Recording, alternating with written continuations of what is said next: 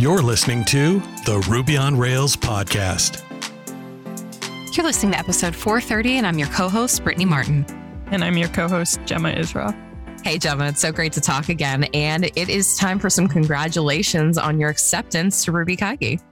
Thank you very much. Yeah, it'll be my first time speaking at Ruby Kaigi. I'm pretty pumped about it, especially to be talking more about object shapes and the work I've been doing there. And I love how someone noted in WNB that this means you've completed the trifecta, which is speaking at RubyConf, RailsConf, and Ruby Kaigi. I mean, Jemma, for someone who's been in the community how long now? It's really impressive that you're closing out the trifecta. Thank you so, so much. Yeah, I think this one goes with a little asterisk because I had a COVID situation at RailsConf, but we can ignore that. I think Nick Schwaderer coined the term the Ruby conference trifecta, right? I think so. That sounds like something Nick would do. He is an influencer now, so that would make sense. and a trifecta completer in his own right well. He is.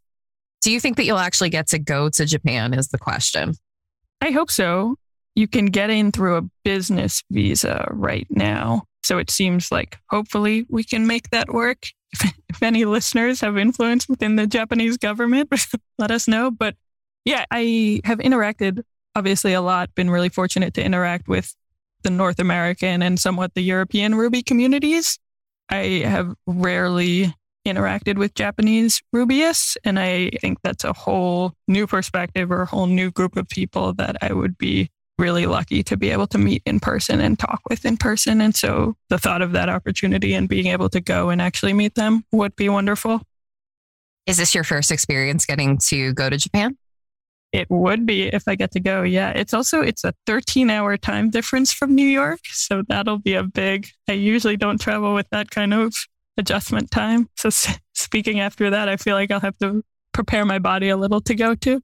I think the wildest thing I've ever done was speak at a Ruby conference in Malaysia. So it was an hour flight to Canada and then it was a 11 hour trip to Tokyo and then like a 3 hour trip to Malaysia. I was there for 2 days and I turned around and came back and that was oh, way too short. Like I do not recommend. yeah, with the business visa, I don't think there would be a lot of time on either end either, but it's just the opportunity, especially to talk more about this shapes work. I feel like we've been putting a lot into would be really exciting.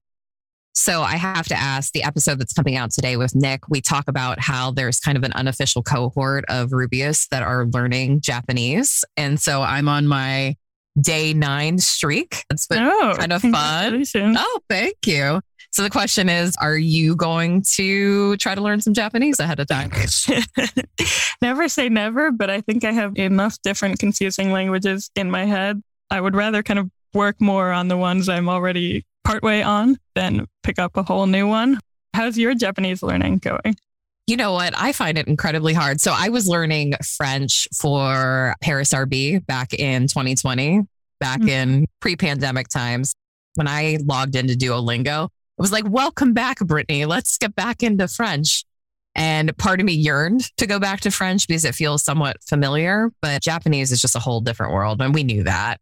It's just funny that you're not just learning a new language, you're learning a new alphabet. And so it's going to take a lot in order to get it to stick, but we're going to see if I can do well with just learning a little bit every day and maybe start subtitling some shows that I watch. And maybe I'll start to learn that way because that's kind of how I learned Ruby, to be honest. Yeah, I always find music is really helpful to get the intonations as well. I don't know if there are any Japanese music fans. I don't know any Japanese music personally, but I'm sure we could get some recommendations for you to listen to. That's a great idea, actually. I'll have to look into that. So, speaking of conference talks, so many of the listeners know that I gave a talk in 2019 at RubyConf called Hire Me, I'm Excellent at Quitting. And the topic that I wanted to bring to you today, Jemma, is kind of the opposite stance of that. And that's how to deal with a very beloved coworker leaving and how you should react to that, how you should communicate that out to the team, and like what you should do in those last couple of days while you still have that coworker. So I'm guessing you've been in the situation where you've seen someone depart, you know, with a lot of knowledge, you're excited for them, but there's a lot of mixed feelings. There are definitely a lot of mixed feelings. I think what's also interesting about this is when you are the one leaving, you are also cognizant of that and how your coworkers will react? And are you putting an extra load on their plate by leaving? Is it a selfish thing? Kind of all those questions.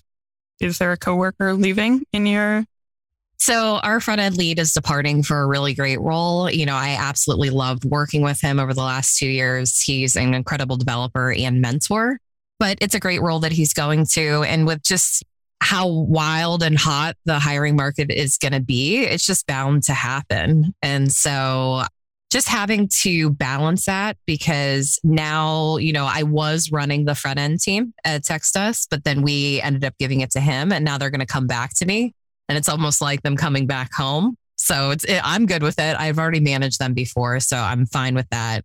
But it's also do you pull people aside and tell them one at a time? Do you kind of wait for a weekly meeting to state it and kind of rip the band-aid off? I just I feel like there's not like a set way in order to do these things. Have you already told people or is this a, you're asking what to do? Yeah, what approach did you take? Yeah, so we ended up telling everybody at once. And so it was kind of interesting to do it on a Zoom call just because you see everybody's reactions in real time. And it's part of being remote. How hard can you emote over Zoom call? Some people emote really hard and some people are just completely stoic. And so I like to think I don't emote that hard, but knowing me, that's probably a lie. But but we ended up doing that. And then what I did is immediately after the call, everybody who was now going to be reporting to me, I ended up scheduling quick calls in order to talk to them and, you know, talk over any feelings. And because the announcement had happened so soon to that, like they're still processing. Do you feel, Jemma, that like when you get some sort of news that you need time to process before you can properly react? Oh, I absolutely do. I think, especially news like that, I never in the moment say things that are really thought through. It takes me a while to kind of parse together feelings, especially with a coworker leaving, right? There's a lot of conflicting emotion there. There's obviously excitement for them. There are thoughts about how it'll affect the company. There are thoughts about how it'll affect your work. There are thoughts about their decision process. And for me, those emotions can be really different. And so I definitely personally need time. This is why I love running so much or walking or things where I can clear my head. Uh, need time to sort through all of those differences. Are you the same way? I am definitely the same way. So like when he pulled me aside to to let me know, I feel like I'm doing better around that just because, you know, I have a few experiences now managing and when he told me that he was departing, I think the old me would have gotten very upset, probably visibly upset and like kind of stammered and trying to like figure out and like rationalize the situation. But in this case, I was able to smile and congratulate them. And then I immediately, and this is probably a detriment of myself, I immediately go into planning mode. As soon mm-hmm. as I like know that something's going to happen, and that could be like a coworker departing, it could be the site is down or you've been acquired, like any sort of big thing.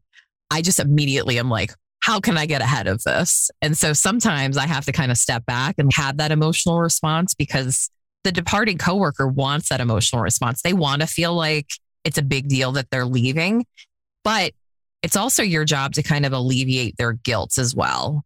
Yeah, that's really interesting. This episode is brought to you by Scout APM. Scout is an industry leader in application performance monitoring. This low overhead tool is designed to help Ruby developers find and fix performance issues. Scout's intuitive UI and tracing logic ties bottlenecks to specific lines of code and allows you to quickly pinpoint and resolve issues like N plus one queries, slow database queries, memory bloat, and more. Scout's unlimited seats and applications allow teams to collaborate without additional costs and makes it easy for any member of your team to become a performance pro. See for yourself why developers worldwide call Scout their best friend with a free 14 day trial, no credit card needed. As a special offer for Ruby on Rails listeners, Scout will donate $5 to the open source project of your choice when you deploy. Learn more at scoutapm.com slash Ruby on Rails. I had a lot of trouble leaving my first ever job. I was just worried about how the team I was on would do without me, worried about, yeah, leaving things behind in progress. I think a lot of natural fears. And I confided in a coworker who was a little more experienced to me on than me on a different team about the fact I was leaving before I told anyone else. And her advice I still think about often when people leave, which is she said, and she meant this in the nicest way, but she said, You're not as big a deal as you think you are or as it seems like you are. And that was really, really helpful to hear, right? That moving on is a natural part of things. If I were really integral and really important and the team couldn't survive without me, that's a failure of the team and the team structure and not something to do with me specifically. And then I'm actually, in a way, doing them a favor by leaving because they can then figure out how to contingency plan for next time, how to make sure they're not so dependent on one person. And I think about that a lot when people leave. Obviously, people are all hopefully integral, valued members of teams they're on. But also, if the team is solely dependent on them or can't function in their absence, that's not a healthy team dynamic either, especially because there are reasons people could leave that aren't choices. They could become ill, a family member could become ill, something like that. And so, even if it's not a deliberate thing, like teams need to be prepared for this and can't be dependent on one person. I have so many feelings around that. One of my team members said something so smart. I come from the world of nonprofits. Before I went to Textus, I was at the trust for five years. And so I'm used to working with people who have been at a job for 30 years, which is kind of wild mm-hmm. compared to what we're experiencing in the tech community. And he said to me, I read this really great article. A job is not a family. A job is a community, and you have to choose to be there and you have to make meaningful contributions there, but it is okay to depart. And I really like that because I want people to feel like they want to be working with me and that they aren't being forced into doing things because in some way we have some sort of familial bond. Do you agree? Yeah, I totally agree. I also think it's a case of a rising tide floats all boats that mm-hmm. A company should have to work to keep people and should have to really think about why is this person staying and have it be a continual choice that a person is making each day to stay at a job as compared to other options. And I think if companies aren't thinking about that, it's not a setup that's going to be productive for them in the long term because they will lose employees. One thing that's really cool that I saw in a past job is that we had a developer in a certain position that was a leadership position and they ended up getting moved into a different department. They wanted to move into product. And so we had this open role within the company. And we had somebody who had interviewed for that role in the past and didn't get it just because she didn't have the qualifications at the time and didn't really have the ambition for it. But, you know, a year had passed and she had really defined what her goals were going to be. And so we ended up hiring her into that role and she smashed it so hard that like it wasn't even comparable to the person in the past. And in some ways, people departing gives that opportunity for people within the company to grow because there are only so many leaders that you can have. There are only so many people who can lead a certain project or who have the domain expertise in the application. And so, in some ways, you need to have people cycle out in order for that to happen. Oh, completely. And to get fresh perspectives onto the mm-hmm. team. I'm curious what led to the decision to tell everyone at once initially. Yeah, that's a good question. I think just because we didn't want the rumor mill to start. Because even though you will reach out to someone individually and tell them individually so that they can think about it, we wanted to do it all at once. So that way there was that processing time before I spoke to them individually.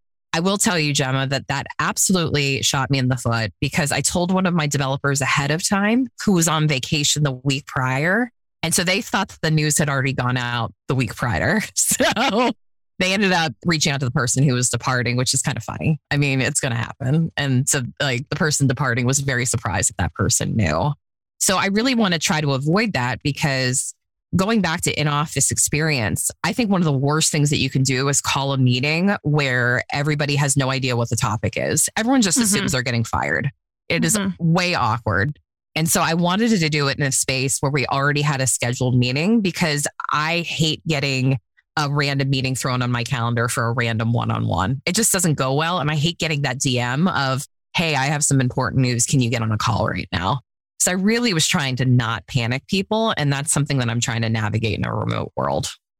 So I think the heads up call is really interesting, or the heads up Slack is really interesting. I actually appreciate, like, hey, everything's okay, but there's something I want to talk about in our one on one today outside of the normal or some way to allude to that so that I'm not caught off guard.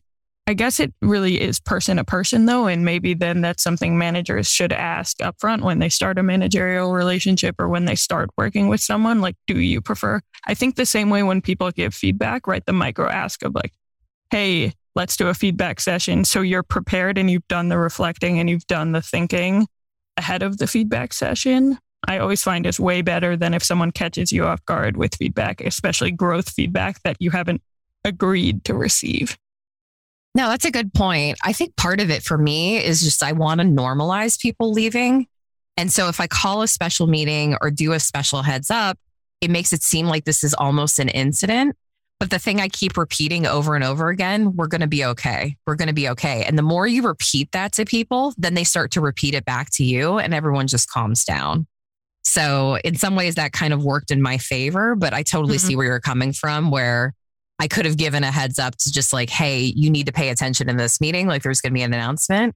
But in some ways, Jemma, I'm kind of crossing my fingers that they're already paying attention. So that's a really good point, though. I'm lucky in the fact that all the team members that I needed to talk to were present in that meeting just because we're getting bigger. And so it's possible now that I'm going to be missing team members that I now need to catch at other times yeah. then. Yeah, I think it's also interesting what role the person leaving yes. right? So you're saying it was a front end lead, mm-hmm. I think, in this specific case, which is different to an individual contributor, which is different to someone who's doing people management. And I think all of those departures have different people who need to be told in different ways to communicate because they have different levels of impact and worry and concern that people will naturally have if you were me and I still have some time with him, what would be the things that you would have him focus on? Because right now it's very much focused on documentation, recording videos, having those conversations with his reports just so that they understand and can ask questions about any personal motivations and whatnot. But is there anything that I'm not thinking about? Yeah, I was definitely, I was going to say documentation and rationale. I think when people leave, especially at smaller companies, almost necessarily some domain knowledge leaves with them. And that's also, I mean, there are rare cases where you can reach out to them in the future, but even so, it won't be top of mind. They won't have access to your code base anymore. It won't really be a helpful thing. And so, ways to not lose that domain knowledge where it's relevant. I've seen people leave and give presentations as they were leaving about something along the lines of, Hey, here are all the ideas I've had that are kind of wild ideas about things we could do or ways we could improve things. And I think what's really interesting there is they don't need to be fully technically fleshed out or anything like that. But if you valued the coworker and their thoughts, these are really important things to listen to and to think about, which hopefully you did value the coworker and their thoughts because otherwise their domain knowledge is going nowhere. And it's all this thing and all this thinking and energy they've had that as soon as they leave a job that's working on proprietary software, they can't then make use of and is actually really helpful and is something that the business has already paid their salary and kind of gotten. So it's like, how do you share and disseminate that kind of information as well? Hi, everyone. It's Brian, your co host. I'd like to talk to you about something that is very near and dear to my heart and that's the software consultancy I co founded in 2001, Atlantis Technology. Some of the longtime listeners here may know Mirror was born out of Atlantis back in 2006 when we figured, let's try being Ruby engineers who recruit Ruby engineers. It was a unique idea that clicked and now has become my life's work. But while I've been growing Mirror for the past 15 years, Atlantis has continued to grow as well. Atlantis still specializes in Ruby on Rails software development and collaborates on some pretty meaningful projects. Here are a couple of my favorites an interactive education tool to help elementary school students learn how to read. How cool is that, right? Second is a SaaS application for clinics and hospitals to treat patients remotely. So, my point is the work we do is really meaningful and impactful to others. But the best part is the work gets done by great developers who also happen to be great people. Atlantis has always attracted egoless, empathetic engineers who love working together, and we are actively seeking more remote engineers to help build a future for our clients. While I'm not doing the actual recruiting for Atlantis myself, since my time is so focused on Mirror clients, it'd be my privilege to connect you with our CTO and co founder, John Collier, who, after 19 years, I still describe as one of the most relentlessly positive human beings I know. If you'd like to meet John and hear more about working at Atlantis, just drop me an email at brian at mirrorplacement.com and I'll make an intro or apply directly at atlantistech.com. We'll put a link in the show notes.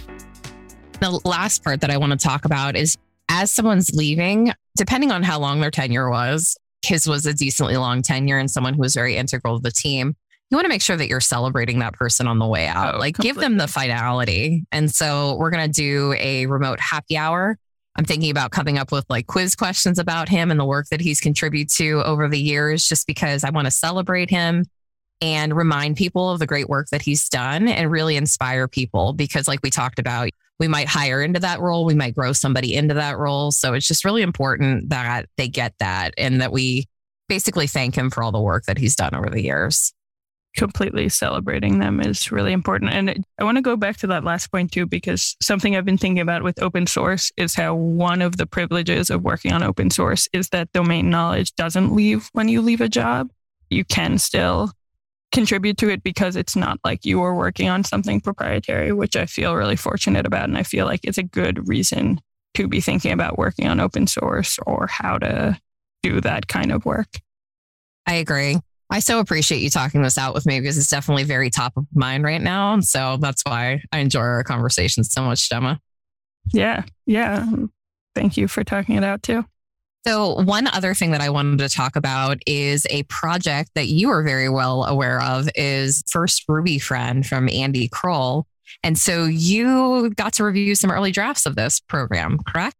Yes. So Andy Croll, for folks who don't know, also organizes Brighton Ruby Conference, which was about a month ago now, a few weeks ago in the UK. And while we were there, he was running the conference and emceeing the conference. And in one of the interludes, I think early on, the opener to the conference, he spoke a lot about this concept of mentorship and what mentorship means and who's doing it and how are we thinking about juniors in the community and kind of asking all these questions and gave an offer to anyone at the conference to talk to him about it. And so I did, and he came up with this brilliant idea, First Ruby Friend, where he's going to match up folks in the community who want to be mentors to people with folks who want to be mentored, which I think is such a brilliant idea and really potentially impactful. I agree. This is how we're going to grow out this community. We have to come up with ways to do that. And I know that's been really top of mind for Andy. So it sounds like they're going to be running a beta program for 10 pairs in August 2022. And then it will be monthly starting in September, which is an incredible commitment from him. But it sounds like he's going to need additional volunteers in order to make this happen. And so it's six half hour calls between early career devs and friendly volunteer mentors from the Ruby community. And every working developer that has experiences to offer is definitely eligible to be a mentor. And I know that people are already applying to be mentored, which I think is so fantastic. So we'll link everything up in the show notes. But I'll be honest with you, I am not surprised that this came from Andy. Andy just really, really genuinely cares about this community. And I love the fact that there was a tie in to something that he talked about at Brighton Ruby. The other part about it that I really enjoy is that he explicitly is saying that folks with even one year of experience can apply to be mentors. I think that's so important, especially because they're the ones with recent experience leaving a boot camp or getting a new job or things like that. That oftentimes people who have been in industry for 5, 10, 15, 20 years don't actually remember what that's like or what it's like when you're not confident in your coding abilities. And so people who can speak to that experience with recency, I think have a ton to offer. And I'm really excited about that side of the program. That's awesome. So, Jemma, you mentioned that you were at Brighton Ruby and you gave a talk. Do you mind recapping the conference a little bit? How was it? It was wonderful. It was my first in person, one day single track conference. So that was new to me, which was pretty exciting to see. I think it gave me exposure to talks that if there were multiple tracks, I don't think I would have gotten the opportunity to see. So that was very fun. It was also a bit of a new Ruby community for me. I hadn't met in person a lot of European Rubyists, and that was mainly the demographic that was there. So it was meeting a bunch of new folks. And I imagine Andy absolutely smashed it as the MC, correct? Yes, he was great. He did something which was, I thought was really funny, which was he had quite a few sponsors. And to open the conference, he had these layers of t shirts from each sponsor on him.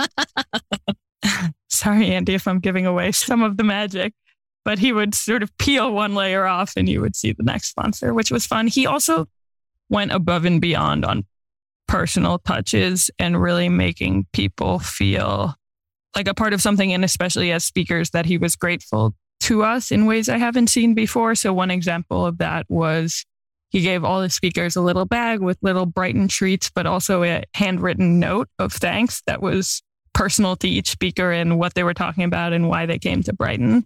And I really appreciated that as a speaker. And I'm thinking a lot about how we can incorporate that more into things we do and that personal touch and going above and beyond. Okay, that's awesome. I'm really impressed. And I've talked before that I have noodled at some point in doing a conference. And so the person to look up to is definitely Andy for sure. And I've done a couple of the single track conferences, and admittedly, they're my absolute favorite because you're right. I have sat through many talks that I wouldn't have originally picked, but I've learned so much. And it's good to get out of your comfort zone and get a nice slice of everything through a single track conference. Yeah, another really fun part for me that I'll mention just because it's likely he's listening is my brother lives in London and so came down to Brighton to watch my talk, which was really fun to have him there in person and be able to hang out with him at the conference as well. That's awesome. Well, Jemma, it is always fun to catch up. Thanks for talking over all this stuff today. Congratulations again on Ruby Kaigi crossing our fingers that you are going to be going to Japan and eating some Tokyo bananas, which are my favorite Japanese treat. So I'm crossing my fingers for you. I don't even know what Tokyo bananas are. You will love them. Yeah. Trust. Thanks for having me on. You've been listening to the Ruby on Rails podcast. Follow us on Apple Podcasts, Google Play, or wherever fine podcasts are downloaded to stay in the loop on Ruby on Rails and open source software. While you're at it, please leave us a review. And thank you for listening.